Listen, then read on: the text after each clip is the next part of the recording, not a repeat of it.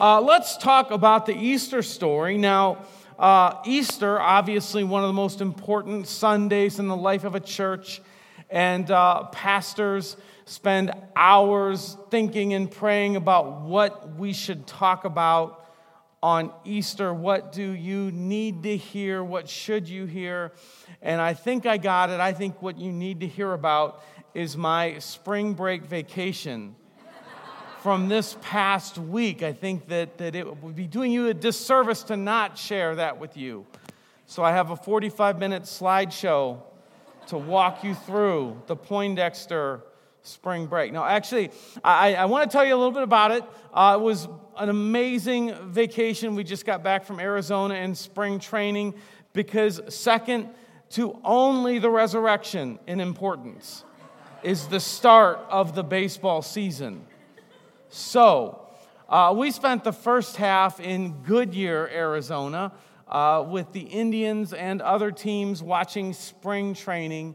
And if you've never done it, it's an absolute incredible experience if you love baseball. Now, uh, like the, the word is accessibility. There's an accessibility to it in that you can get right up against just a chain link. It's like a little league fence.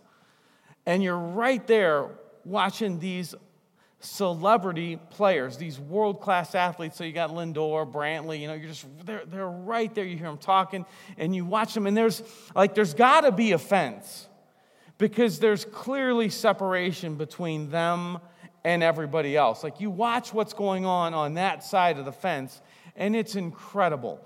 Just start with like the stretching. When, when those guys stretch to warm up, if you would do that to my body, it would be months. Like, I don't know if I would ever be the same. And then you watch them throw, and they're like, like rocket arms. And, and you know, they'll throw for 100 feet, and it's spot on. And then when you watch them swing a bat, oh my gosh, there's like a violence. If, if I were to swing a bat like that, it would take three days for my muscles to like reconnect and rebuild to where I could function and get off the couch just in, in, incredible. So there's, there's the fence where there's the world class athletes and then the dads that swear if the coach's kid wasn't on shortstop that they could have made it, you know, to that level. But the fence, but then there's these moments, and this was, was thrilling as a parent because our, our younger son Elijah's 10 and he's there and he loves baseball and he's pressed up against the fence. And then my older son Spencer, 13, loves baseball, maniacal. I mean, maniacal approach to getting autographs and, and things like that. But um, there were moments when the professional athletes would reach out over the fence and interact. And that was always in, incredible. Like uh, there was a moment when uh, Zimmer, our center fielder, uh, came up to the, he pointed to Elijah and he walked up to the fence. That's my 10 year old. And Zimmer's like nine feet tall or something like that. And he looked out over the fence and he dropped Elijah a baseball. Then there was another moment when Brandon Guyer is running in um, at the start of one of the games that we went to, and he looked at Elijah, pointed to him, and he tossed him a baseball. Jim Thome was there, interacted a little bit with Elijah. Just incredible moments when the professional interacts over the fence with the 10 year old. Then my older son, Spencer, he got to be bat boy. So that's like Spencer there on the right, right next to Kluber and those guys. At the bottom there, he's handing Perez a bat. There he is running around home with some of the gear by the home plate umpire. Extraordinary experience for a 13 year old boy to get to be on that side of the fence and be bat boy for your heroes on the Cleveland Indians. So that was an absolutely incredible few days that we spent. Now, I wouldn't want to shortchange you. I got to tell you about the second half of our vacation as well. I mean, you got to know. You came here to know. Uh, we went from there to Sedona. Anybody here ever been to Sedona, Arizona? Absolutely incredible. There's one of the rocks. There were many. They were all over the place. These giant red rocks that, that almost like a garden just burst up out of flatlands. Uh, incredible views. And, and for me, this was God's side of the fence. Like there were the pros side of the fence, and they could throw the ball really hard. And then there's God's side of the fence, which is like mountains rising up. Then we went to the Lowell Observatory in Flagstaff, uh, which, you know, an astronomy havens where Pluto was discovered in one of the telescopes. And, and they have, uh, you know, you're, you're just looking on this hilltop at these stars, and it's phenomenal. God's side of the fence. There's this walk that you do where it's, it's all done to scale, the, the solar system. So there's like the sun, and then you walk a little bit, and it's Mercury, and then Venus, and then Earth, and then Mars, and then I don't know any of the other like order of the planets, so we're going to stop at Mars. I got those first four down. But then you there's a plaque that says that every inch, every inch that you're walking represents 1 million miles.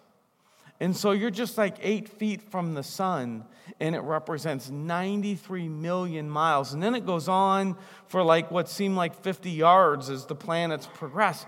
And you, you think about that vastness on God's side of the fence. And you feel about that big. But somehow that's a good thing. So in Goodyear, we saw the humans' professional side of the fence, but then the second half, we saw God's side of the fence, and it was jaw dropping. We went to ended up at the Grand Canyon, just this vast expanse, and it was all I can say is awesome, but in like like real awesomeness. Not like, you know, that burger was awesome, but like like awesome.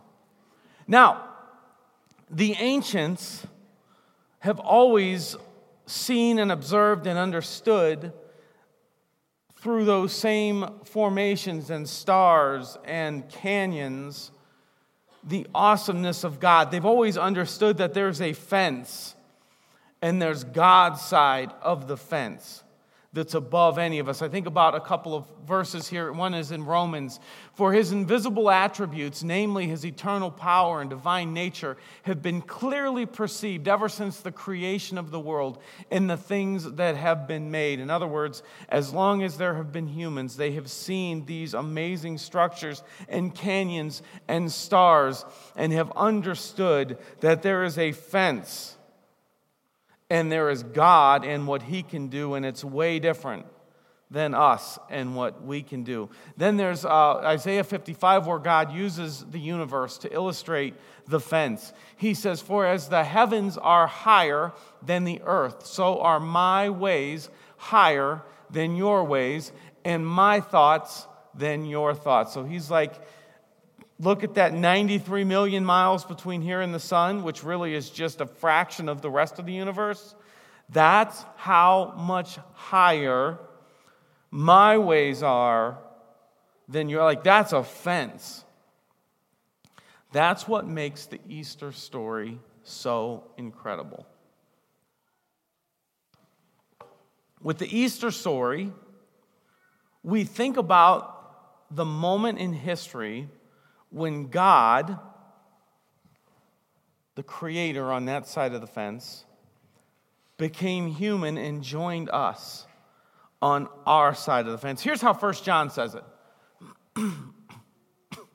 That which was from the beginning, which we have heard, which we've seen with our eyes, which we've looked at and our hands have touched, this we proclaim concerning the word of life. The life appeared, we have seen it testify to it. And we proclaim to you the eternal life which was with the Father and has appeared to us. Now, what John is saying there is that Creator God has walked with us.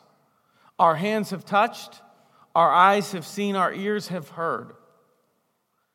That which is eternal has been here and walked among us. That's the significance of Jesus, significance of Jesus, God taking on flesh. The God of the other side of the fence now crosses the fence and he's here walking with us. Now there's more than that. Mark 10 says this. For the Son of Man came not to be served. That's Jesus came not to be served, but to serve and to give his life as a ransom for many. So not only does the God of the other side of the fence come over to our side through Jesus, but he takes on the posture of a servant. Now he's serving humanity so far above on that side of the fence, but now he's serving humanity and giving his life as a ransom. Now, when human beings saw God on the other side of the fence, ancient man, they were naturally inclined to want to do things to placate that God who made this creation, to get his attention, to stay on God's good side. And so they worked and they worked and they sacrificed and they sacrificed. This is what we call religion. And it's alive and well today if we choose to go down that route. But thanks to Jesus, we don't have to go down that route. I personally have no use for religion because Jesus paid the ransom.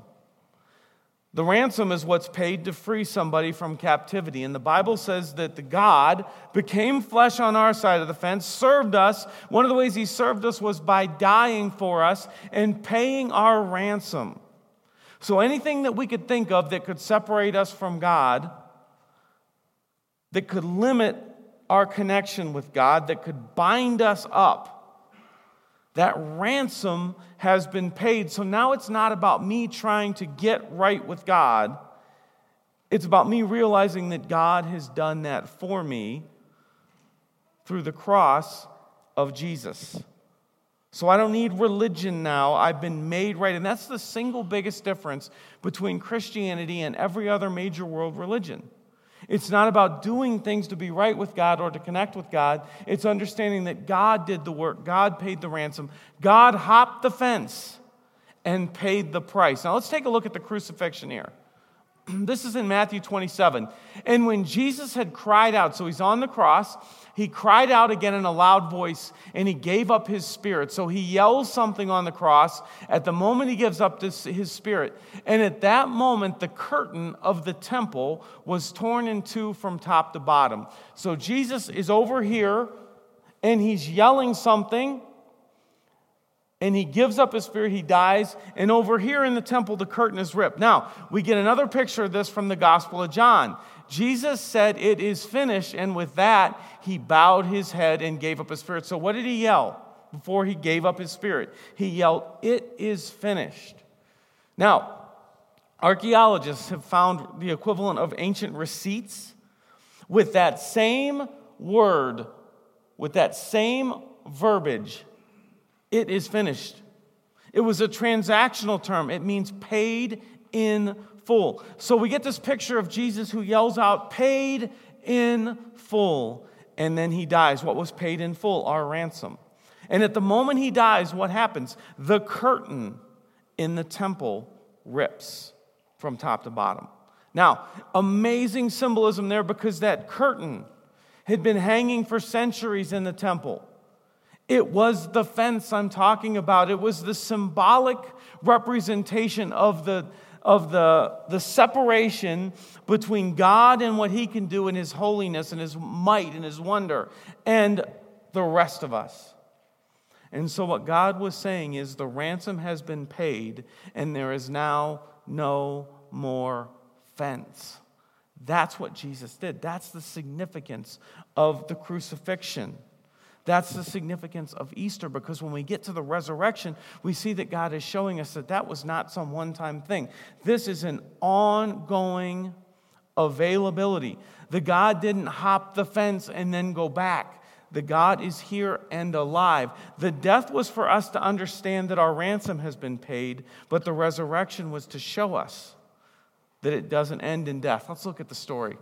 Luke 24. But on the first day of the week, at early dawn, they went to the tomb, taking the spices they had prepared. This was for his burial. And they found the stone rolled away from the tomb. But when they went in, they did not find the body of the Lord Jesus.